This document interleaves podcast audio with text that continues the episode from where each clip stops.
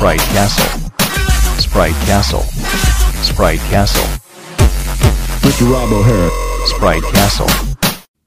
Hello and welcome to Sprite Castle, the show in which I play, discuss, and review Commodore 64 games. My name is Rob Flack O'Hara, and on this episode of Sprite Castle, I will be discussing Ye er Are Kung Fu. Now, do you know how to say thank you in Mandarin Chinese? You will after you've listened to this podcast. But before I get started with this episode's game, let's check the Daily Sun for this week's Paperboy headlines.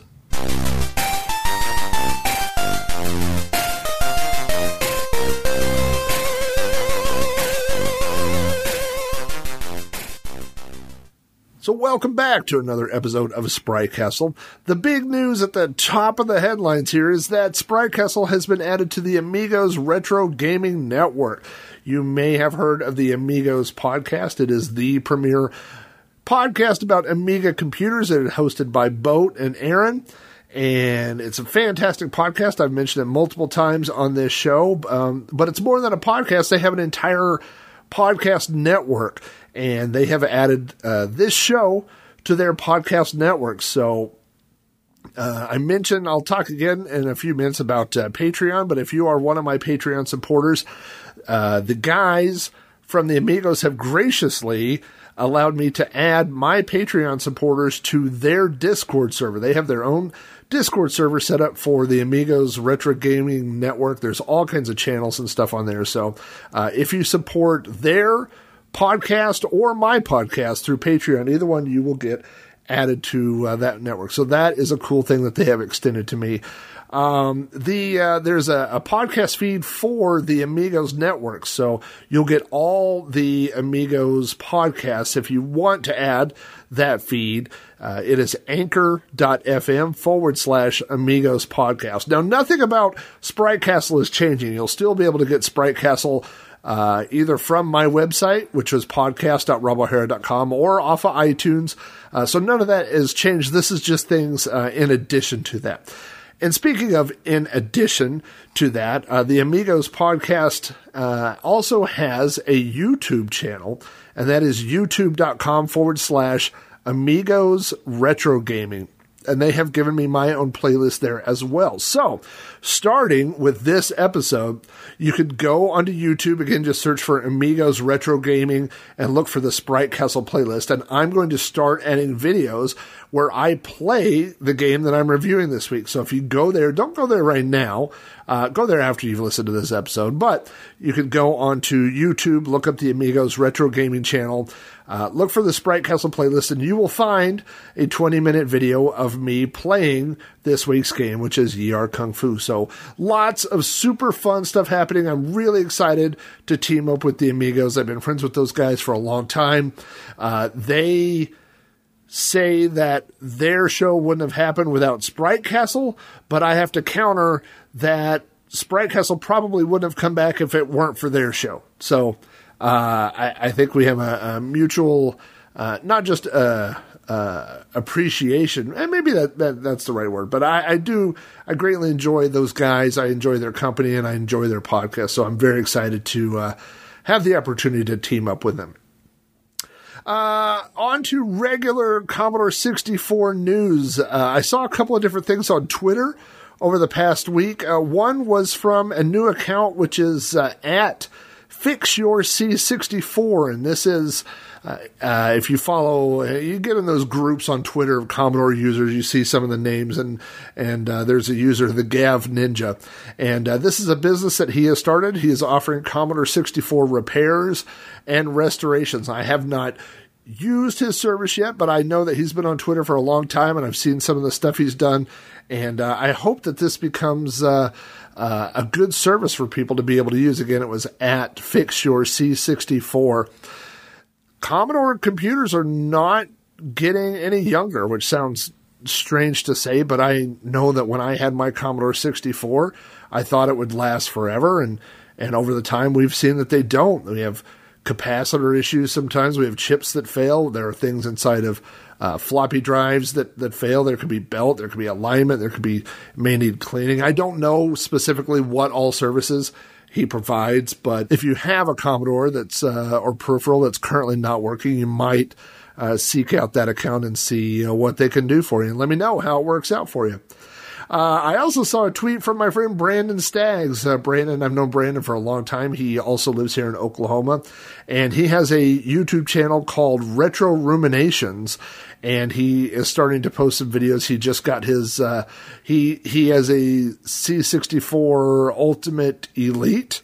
I believe. Um, he's just, uh, I think he just got a case for it. He's been posting some different things, but he posted a really cool video about how to basically configure the Ultimate 64 to have stereo sound, and he's doing that, I believe, with one physical SID chip and one emulated SID chip, and he goes through how to pan the different channels and, and get that cool stereo sound that really enhances uh, you know, it, it, adds a new dimension to old games and old music that we've been listening to, some of us for, for 20 or 30 years. So, uh, again, I, I always put links to this stuff in the show notes, but that was a, a great video that uh, Brandon uploaded. So you might want to go check that out.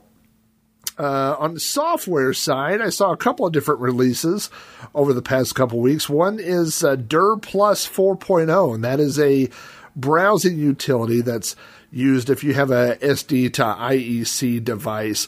It's a, a, menu, you know, that allows you to browse through and select games. And, and there's been some updates for Dir Plus 4.0. So if you have one of those devices, you might want to go update that menu and, and see if that works for you. There's also a great new game called Boxy Moxie, and I haven't uh, got my hands on this yet.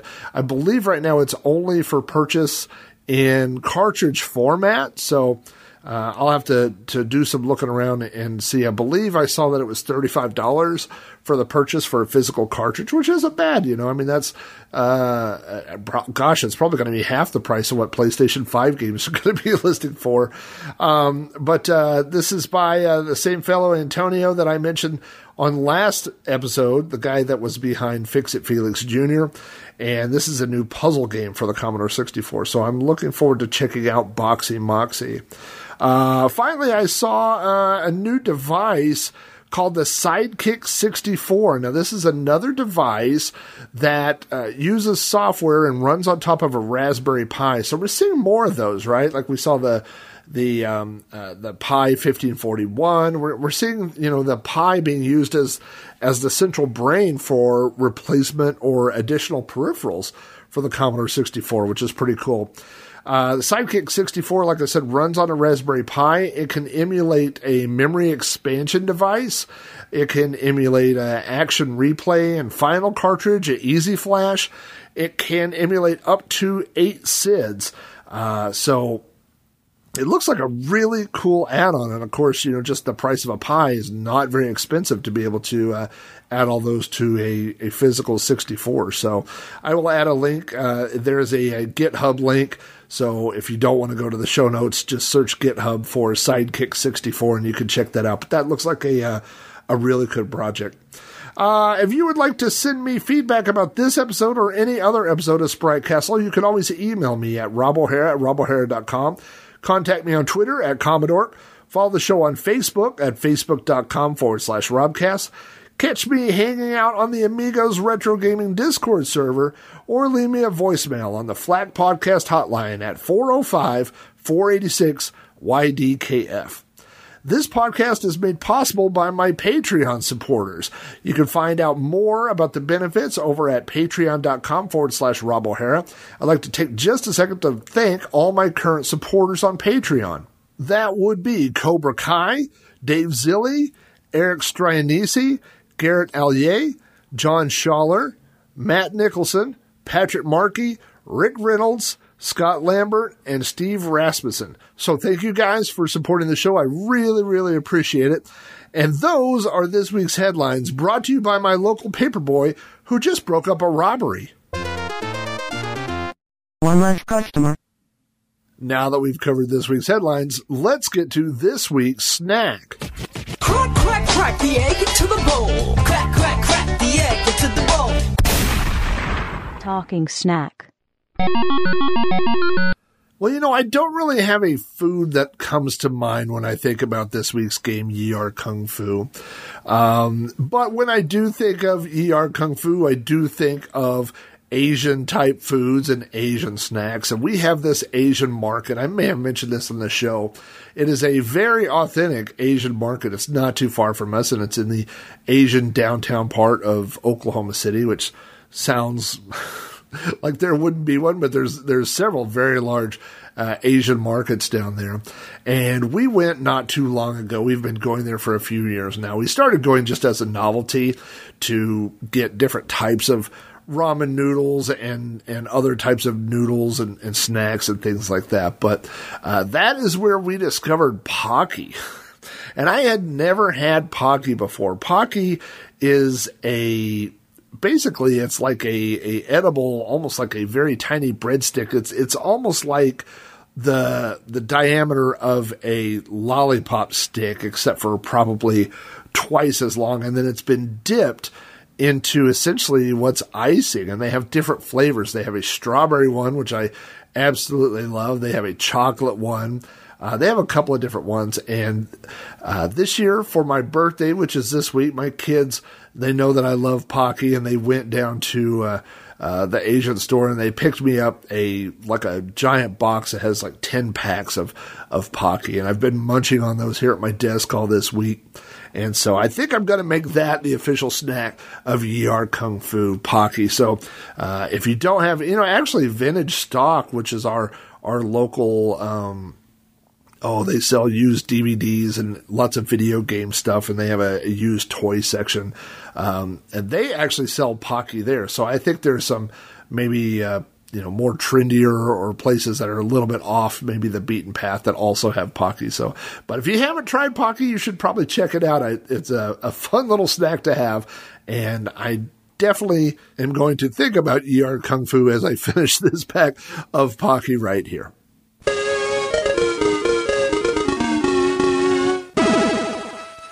Yee er Are Kung Fu was published for the Commodore 64 in 1985 by Imagine and based on the arcade game by Konami. It is a game for one to two players that uses joystick controls.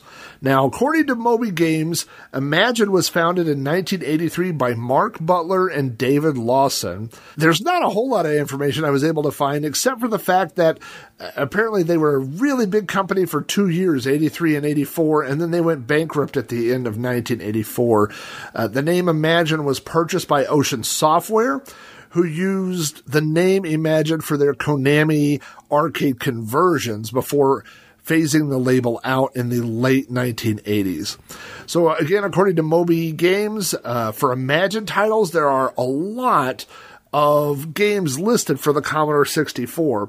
Uh, but but they're kind of in different groups. So the first group would be uh, just those early 1983 and 1984 games, and there aren't there many of those. There's BC Bill, Hyper Sports, and uh, uh, there's a couple others that I didn't even recognize. But you could tell when Ocean purchased the name because then they start cranking out hits. Starting with 1985 from uh, Imagine, we have The Slugger, Yie Ar Kung Fu, Terra Cresta, Comic Bakery, Mag Max, The Legend of Kage, Rush'n Attack, Yie Ar Kung Fu 2, Alcon, Arkanoid, Renegade, Rastan, Bad Dudes, and the list goes on and on. Perhaps uh, prophetically, the last title listed is 1989's Renegade 3, The Final Chapter.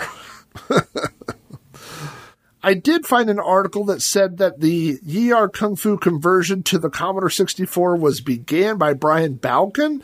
However, he was having difficulty getting the sprites to look similar to the arcade version. And so Ocean Software moved in and replaced him as the lead programmer for the game. Now, uh, Brian does have other titles uh, listed in under his name for uh, NHL 95, Ken Griffey Jr. Slugfest, Micro Machines 1 and 2. The biggest title I saw that he worked on was Ultimate Mortal Kombat 3. So he definitely was a skilled programmer. He must have just been having difficulty getting ER Kung Fu to, to work or look correctly uh, for some reason on the Commodore 64. But it appears Brian was pulled off the project and he was replaced by uh, a group that uh, I've found referred to as the Hit Squad. That is David Collier graphics by Steve Wahid, and music by Martin Galway, which should be a name that any fan of the Commodore 64 should recognize. Uh, Dave Collier listed to his credits are Rambo, First Blood Part 2. Um, gosh, I'm just scrolling through the list here. Hyper Sports, Year Kung Fu, of course, Terra Cresta, Green Beret, Combat School, Dragon Ninja. There's so many titles that he worked on. Steve Wahid, who did the graphics for this game, worked on Arkanoid, Bad Dudes, Contra, many, many other games. He also went on, he did graphics for 1993's Jurassic Park, and he also did the graphics for Addams Family, Pugsley's Scavenger Hunt. So, again, uh, very talented group of fellows here. And then we have Martin Galway, a legend in the Commodore 64 music scene. He did music for Rambo, Comic Bakery. He did the music for Wizball. Uh, he is credited as releasing or publishing the first song on the Commodore 64 to use digital samples, which was an Arkanoid. He's also credited as the first person to use arpeggio music in the tune for Kong Strikes Back. Uh, he is responsible for one of my favorite Commodore 64 tunes, which is the version of uh, Who's Johnny, which is in the intro for Short Circuit.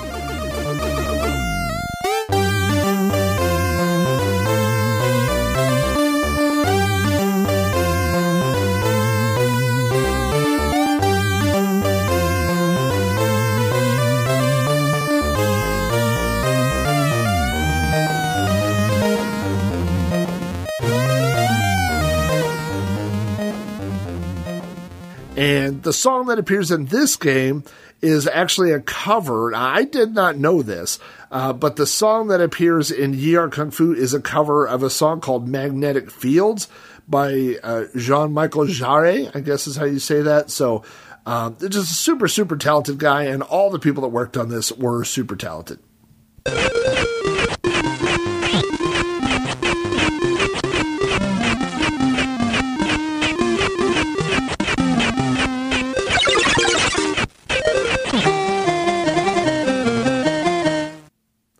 So in Ar Kung Fu, you play as Oolong, a kung fu fighter who wants to become a grand master in the ancient skills of kung fu to honor his father, who was also a kung fu master. The story in this game is that you must defeat 10 opponents to become the kung fu master. I guess there's already a game called Kung Fu Master, which is why they had to call this one uh, Ar Kung Fu instead. And by the way, I've been wrong my entire life. I always assumed that ye are in ye are kung fu meant year of, like it was the year of kung fu, but ye are actually means one two. And so the English title of this game is technically one two kung fu. one two kung fu. Um, this game was released in the mid 1980s. That was obviously uh, around the same time or just after the big hit of martial arts and ninja movies that hit. So uh, there was also a repopulation of kung fu movies that were being played on UHF channels. So uh, this is in the middle of that. This game was released right after Karate Champ, and it is kind of. Uh, accepted that the combination of this game and Karate Champ was the foundation for modern fighting games. Now, uh, Karate Champ is a one-on-one uh, fighting game. You're only, you know, you're fighting against another opponent, but the other opponent looks just like you. He's just uh, a color swap. He has a different color gi on. Um, but so Karate Champ was really kind of the foundation of one-on-one fighting, but the control system of using two joysticks per player did not translate to home gaming and it didn't translate to other arcade games. Like it wasn't in a, uh, a highly adopted control scheme. So this game takes that and it's kind of the next evolution of that. You have a fighter, you fight 10 different people one at a time. Each one is a different character that has a unique set of moves or a unique weapon and also the control scheme. One joystick and two buttons. So, um, obviously the Commodore 64 only has one button and so the controls have been modified to work on the Commodore, but generally speaking, it's a control system that we've seen used again and again in fighting type games. So this is really kind of uh, where a lot of those type of things started. Now the artwork on the box is unique. It has a fighter, which is supposed to be Oolong, I suppose, and four opponents. The opponents look like they're inspired by the people that you fight in the game, but they don't resemble the people that you fight at all. There's uh, Buchu, which is the first fighter. I assume that's who he is because he's he's leaping through the air. Then there's a kung fu fighter. I don't know who that's supposed to be. Uh, there's a guy with tonfu and a guy holding a pole, which there are enemies that, that are holding those things, but they're not the same color and they don't really resemble those characters in the game. So it kind of looks like maybe the, the, whoever did the artwork on this was given some loose guidance and a lot of leeway.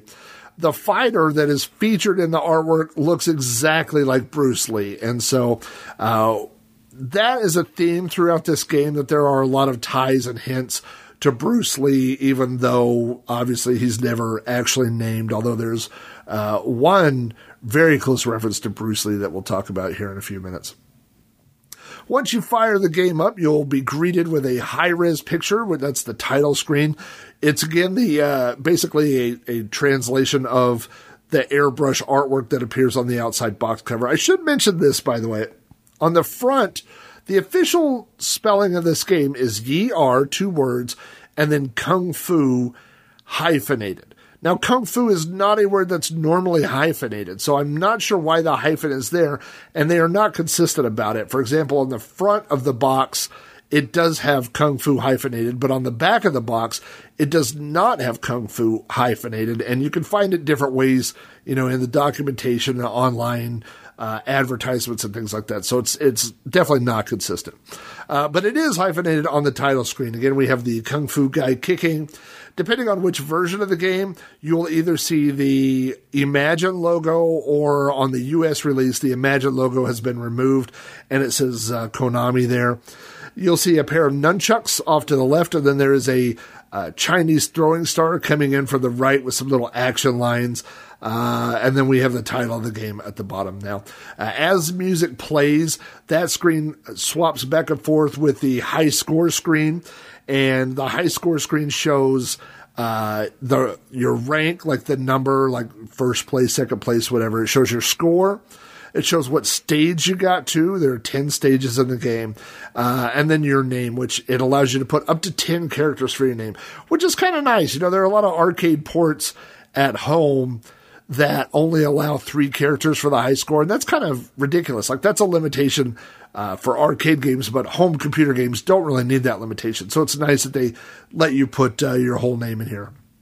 And then again, we have a copyright information 85 for Konami, and it says licensed by Imagine in 1984 pressing the fire button on the joystick at that point takes you to the menu screen. Your only choice on the menu is one or two players, and you cannot play two players against each other. It's only alternating. In fact, you both use the joystick in port two, so uh, so there's no head to head fighting in this game. You also get a little bit of information about the scoring if you get a perfect score, which would be like in Mortal Kombat, a flawless victory, you don't get hit at all during your bout. You get 10,000 points times whatever stage you're on. So the first level, it's 10,000, second level, tw- you know, 20,000, so on. Uh, and you get a bonus life every 20,000 points. So there are times where if you get a, a perfect game later, you know, a perfect level or round later on in the game, you could get two or three free men all at one time. So it's that, that's very beneficial. Uh, finally, when you do get an extra man, the game makes the sound that says Gigi. I did not know what that was my entire life, but I just read uh, online that Gigi is thank you in Mandarin. So now you know if you ever find yourself in China and you want to say thank you to somebody, say Gigi. Now, in the arcade version of Yi Kung Fu, uh, you have two buttons, one for punching and one for kicking. And the joystick without any button at all moves you around. So you can move left, right. Jumping is a big part of this game. So you can jump diagonal, up, left, uh, you know, backwards or forwards or straight up. You can also duck down to avoid attacks. Um, but the Commodore 64 only has one fire button. And so those controls have been adapted and there are fewer attacks than there are in the arcade version, but it's still you have a, a pretty good uh, selection of attacks, and some directions without a button throw uh, punches. So if you um, for example, you know, uh, diagonal up, left and right makes you jump. Straight up makes you jump, but left and right moves you toward and away an opponent. But um, down left is actually a leaping punch, and down right is a face punch, and that's without pressing a button at all. And then with a button, you have all kinds of high kicks, side kicks, uh, sweeping low kicks, and, and different punches you can perform. So there are plenty of attacks available. Um, I did get this information directly from the manual. It says uh, Kung Fu features Oolong tried to become a grandmaster of Kung Fu in honor of his father, who died in the final match for his mastership. After a long, hard apprenticeship of Kung Fu, he has to fight 11 deadly opponents skilled in the art of Kung Fu. Use an eight way joystick and two buttons to make Oolong use all his deadly kicks and punches. The knockout meter on the upper side of the screen shows Oolong's power. When the meter reaches zero, he is knocked out and the game is over. When the opponent's meter reaches zero, Oolong has defeated him and will go on to the next stage to fight his next opponent.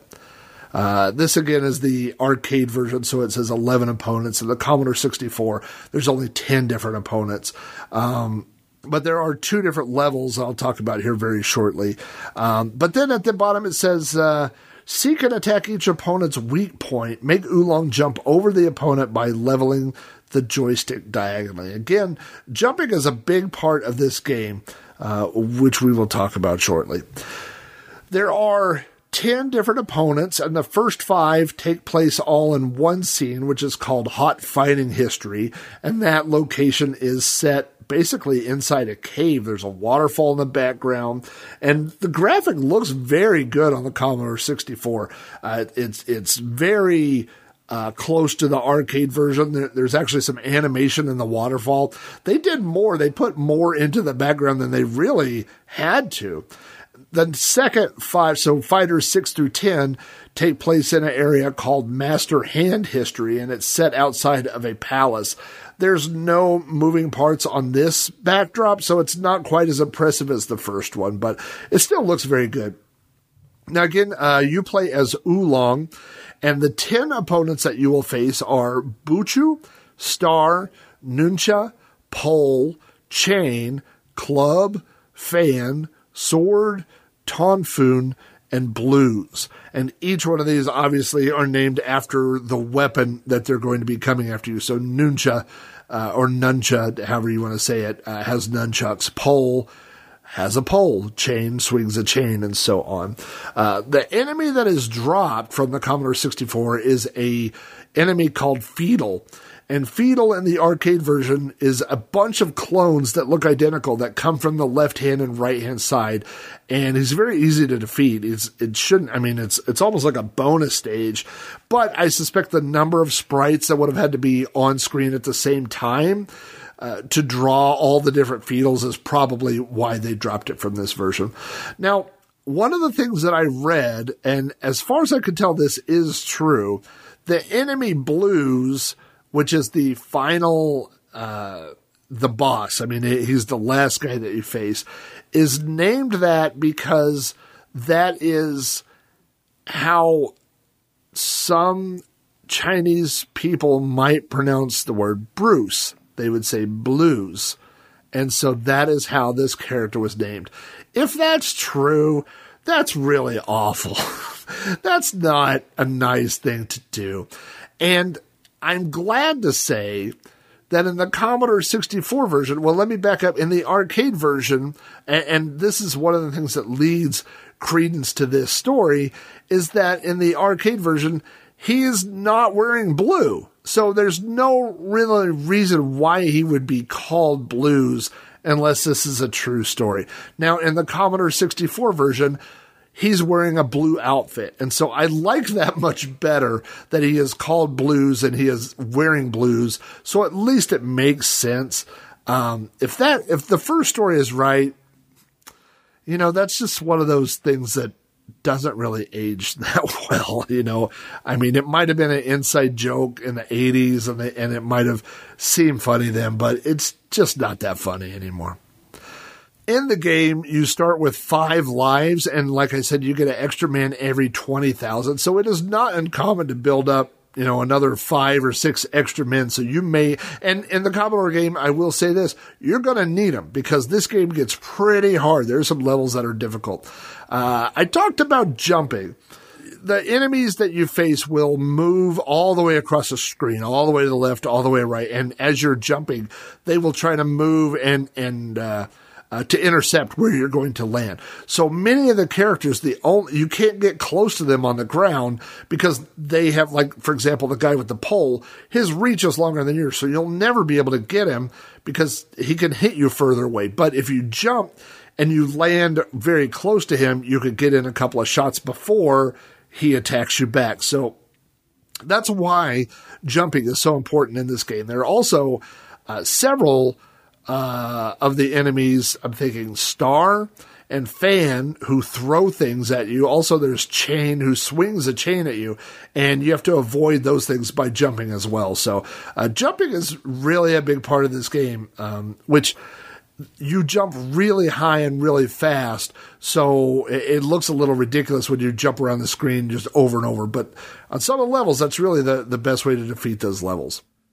Now, there's an interesting difference between what I believe is the UK version and the US version, or maybe it's the cassette versus the disc version. I'm not sure, but um, and the one that has the Imagine title screen, you cannot hold a move Whereas in the US version, and the one that has the Konami screen, you can.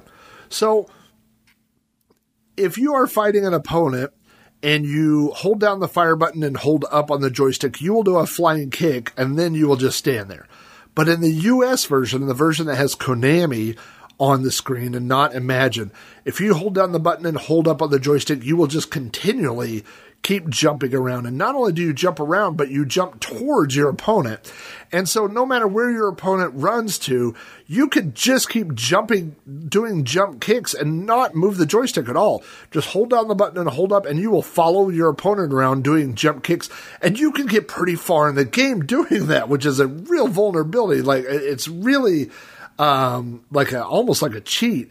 So I, that's the version that I was used to playing as a kid. So I was surprised recently when I played it and found out that I couldn't do that. I thought maybe it was an issue uh, with my joystick, but when I tried the other version, I found out that I could. So um, that version is definitely easier because of that particular exploit.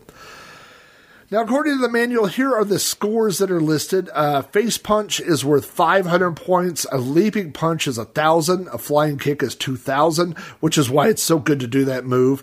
Uh, a rising kick is 1500, roundhouse kick 500, ankle kick 1500, leg sweep 500, ground kick 1000, high kick 1000, and a lunge punch is 1000. So you can see how uh, the scores, it would be very easy to get 10,000 uh, just for defeating an enemy.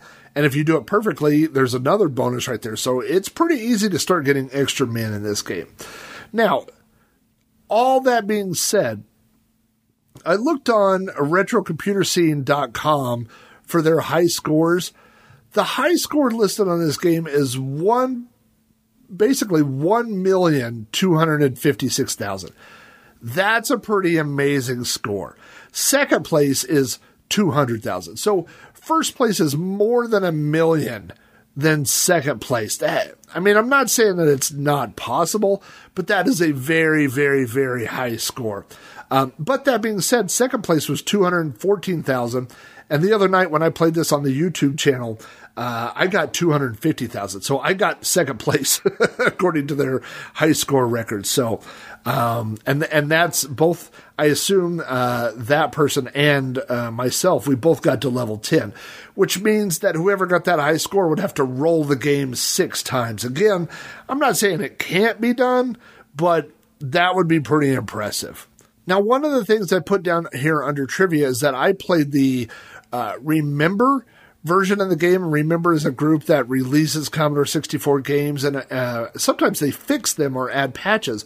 And according to them, they say several of the attacks in the game were flawed in that you could never uh, connect with them. Like they didn't actually work.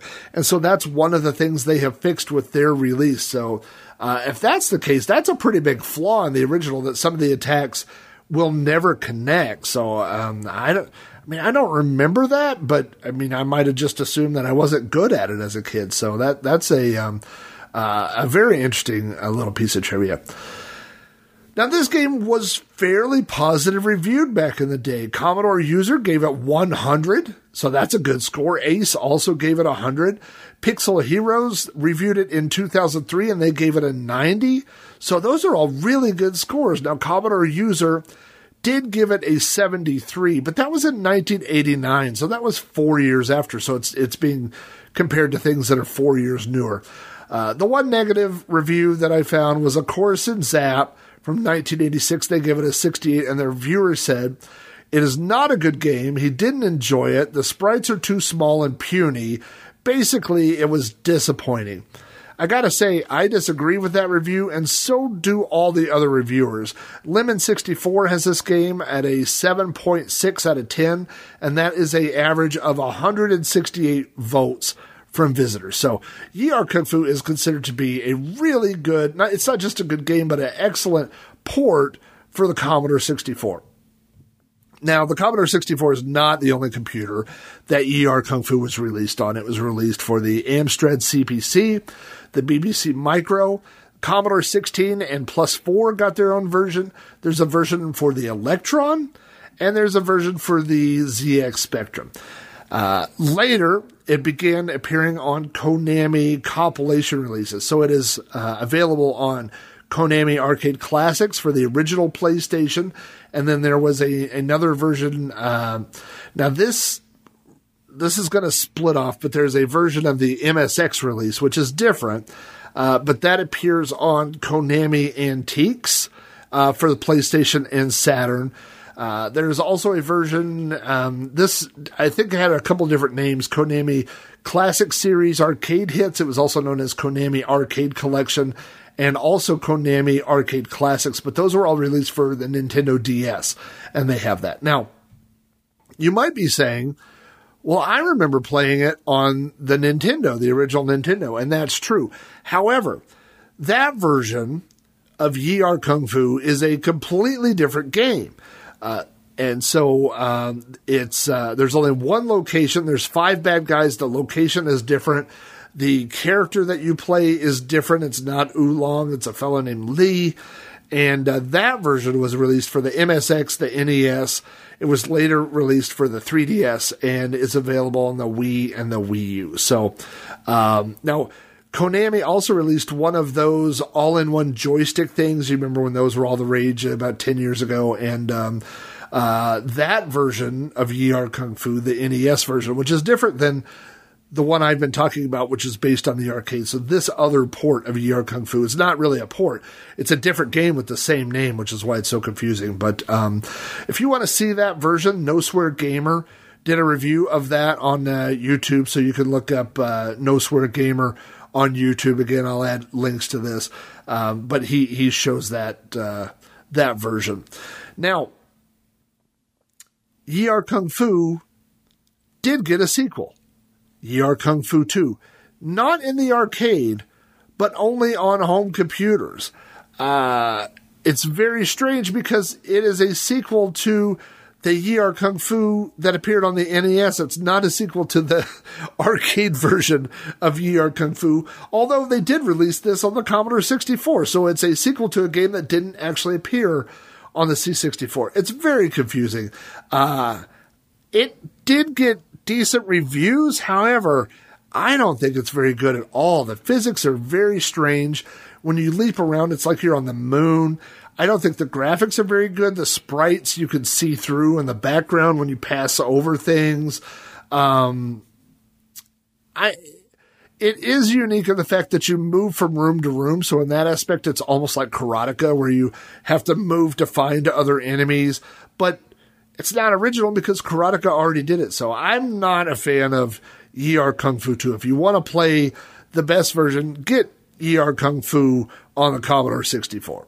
Now, if you want to play that version today, uh, you can get it on the Nintendo Switch. You can get it on the PlayStation 4. It's available on uh, whatever the Xbox. It's on the Xbox 360. It's also available for Windows and Windows Mobile.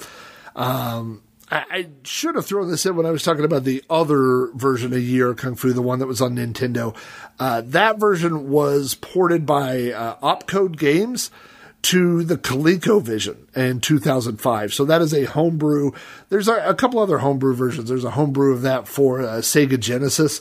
Um, but again, it's it's of that other one, and I, I just don't really care for it. There were not too many things on eBay for the Commodore version of Yie Ar Kung Fu. There is a complete cassette on there for thirteen seventeen, and then I think shipping was about double that. There's also a version of the Commodore 16 and plus four version for 1185. And now let's get into my personal memories of Yie Ar Kung Fu. Alright, time travelers.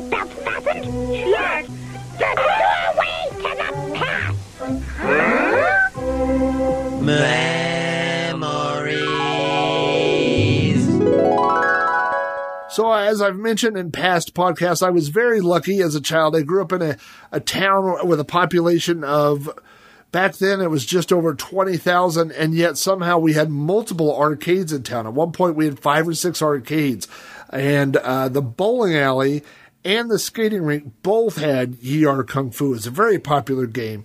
Um, the uh, bowling alley was within walking distance of my friend's house, and so I would spend the night there we would get quarters from his mom and walk to the bowling alley and uh, we would go play Yie Ar Kung Fu. And this is my buddy Jeff, who was into all the same things I was. He was into the ninja phase and, and that. And we loved watching Kung Fu movies. And so we definitely loved uh, playing this game. Uh, I think it's interesting looking back at this, at least at the arcade version, that um, Karate Champ is often seen as the godfather of fighting games. However, if you play Karate Champ today, it feels very archaic. It's difficult to learn the two joystick uh, system and, and learn the controls. But if you play this version, whether it's on the Commodore or in the arcade, it's very intuitive. The control system uh, makes sense. And it's very similar to arcade games that we had for many years to come. So I feel like, like Yie Ar Kung Fu took what Karate Champ did and then grew upon that a little bit. Also, this game is fast. Karate Champ is not a fast game, but this game is very fast. There's a lot of leaping around. Like I said, there are enemies flying to the left and right, and they're throwing things at you. So the speed of this game is much more comparable to um, something like Mortal Kombat. So I, I think this this um, uh, definitely escalated what Karate Champ did, and is kind of the stepping stone between Karate Champ and modern fighting games. Um, if there's a negative thing I have to say about this game, it is that some of the enemies do not fight fair. And the, one of the first ones that you'll encounter is Pole.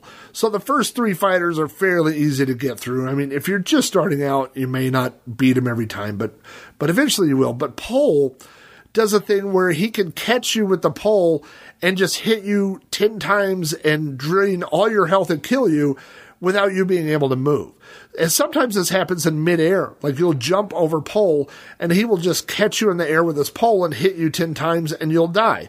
And it's very, very frustrating. And there were many games where I played this over the past two weeks where I would go up against pole with six, seven, sometimes eight extra men and pole would just kill me eight times. I just couldn't get past him. Now, once or twice I did by jumping around and you know, it feels a lot like cheating where you jump around, you hit a guy, you jump away, jump around, try to hit him, jump away. Uh, it takes a long time to beat enemies that way. It's not very much fun to beat enemies that way, but sometimes uh, that's the only way I can beat Pole. Um, the enemies that you face are not very balanced. There are some enemies that are very simple, and then all of a sudden you'll hit one and Pole, which is four out of ten. Uh, that will just destroy you if you get past Paul, you should be able to get to level six or seven pretty easily. So why they put such a difficult opponent that early in the game, I'm really not sure. Um, another big memory I have of this game, and this is something I don't think I've talked about on any other episode, and that is the font that is included in this game. The font in Ar Kung Fu is very unique, and there were font rippers who w- would rip the fonts out of games so they could be used for other things. And this font was used over and over. You saw it in demos, you saw it in demo makers, scrolls, uh, all these different things. That this font was just used over and over, and it's very recognizable when you see it. And in fact, I was looking to see uh, because I thought it did come from this game. I don't think this game borrowed it from anything else. I think this game came up with it. And I searched for a Yar Kung Fu font and I found Yar Redux, R E D U X, which is a true type font for PCs and Macs. That is this font, and I immediately installed it. So uh, I've been typing all my notes this week in uh, Yar Redux. Uh, it's very nostalgic to me to see things written in that font. I really enjoyed that. Uh, I thought that's really cool that somebody spent the time to create that font as well. Um, but yeah, when I when I play this game, that's uh, uh, most games I don't think I notice the fonts maybe or they don't stick out, but there's definitely something memorable uh, about that font for this game.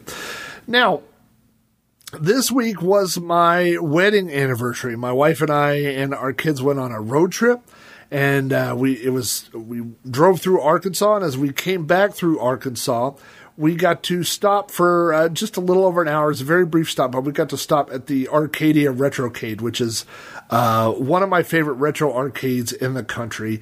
Uh, it is owned by a, a very dear friend of mine, Shay and uh, Vic Sage, who you may know if you listen to other retro podcasts, works at this arcade, and, and there are several other great people that work there. And um, uh, Gary Burton helps out as an arcade technician, and John Munkus and um, Andy Pickle doesn't work there anymore. There's just so many uh, great people that are associated with the arcade, and um, uh, we only got to stop for a short while, but I got to spend some time with my daughter in the arcade, and that's not something we normally do. Like, my son has always kind of been my gaming uh, buddy. You know, we've always played games, but my daughter and I have not played very many arcade games.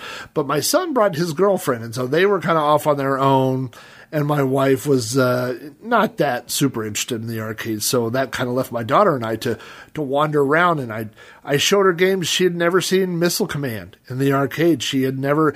Uh, I mean, she's she's played a lot of games. She's played Dig Dug. She wanted to play Dig Dug. She wanted to play Donkey Kong. Uh, so there's been some classics like that, but uh, there's a lot of stuff she had never seen, and she has never seen. Yar Kung Fu. And so they had Yar Kung Fu on the floor and we played it and uh, she really really enjoyed it. And it was interesting to see again going back to the controls how intuitive like she's never she's not a fighting game person. She doesn't play fighting games I mean, she's 15 so i'm sure most of what she's done is either um, they used to play a lot of wii and a lot of rock band and then she kind of grew up playing um, phone games and stuff like that. Not a lot of classic arcade games you know but um, watching her pick up the controls and work her way through Yar Kung Fu was very interesting, and she did pretty good. So I'd like to say maybe I passed uh, a little bit of the gaming DNA down to her. Probably not, but she's probably probably just better at it than I am. But uh, it, it was kind of fun to watch it, and we had a good time playing it.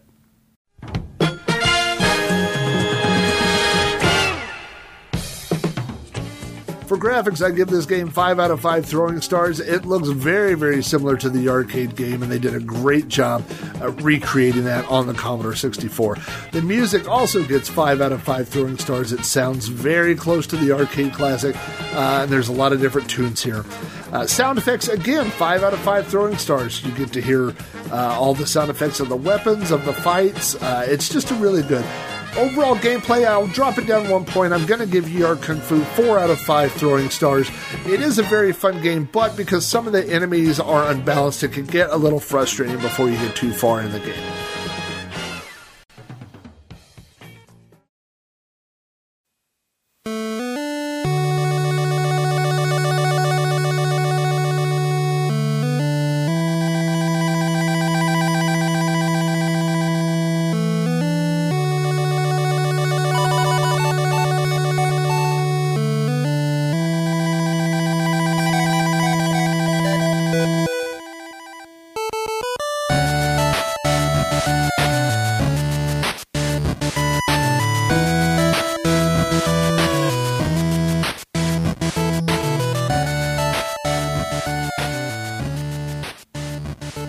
Thanks again for tuning into Sprite Castle. If you'd like to send me feedback about this episode or any episode of the show, you can email me at robohair at robohair.com, contact me on Twitter at Commodore, follow the show on Facebook at facebook.com robcast, or leave me a voicemail on the Flack Podcast hotline at 405 486 YDKF.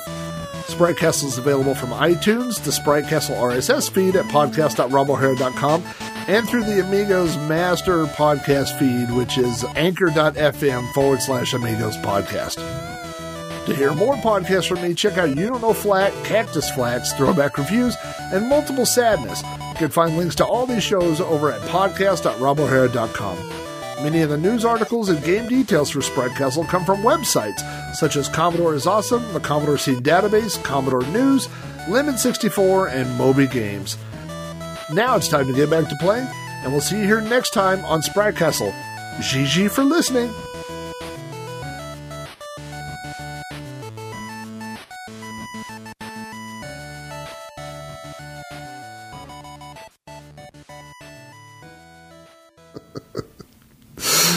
Uh, there's so many languages on Sprite Castle. we had Norwegian last week, Chinese this week. Uh, it's really just Sprite Castle slash Rosetta Stone show.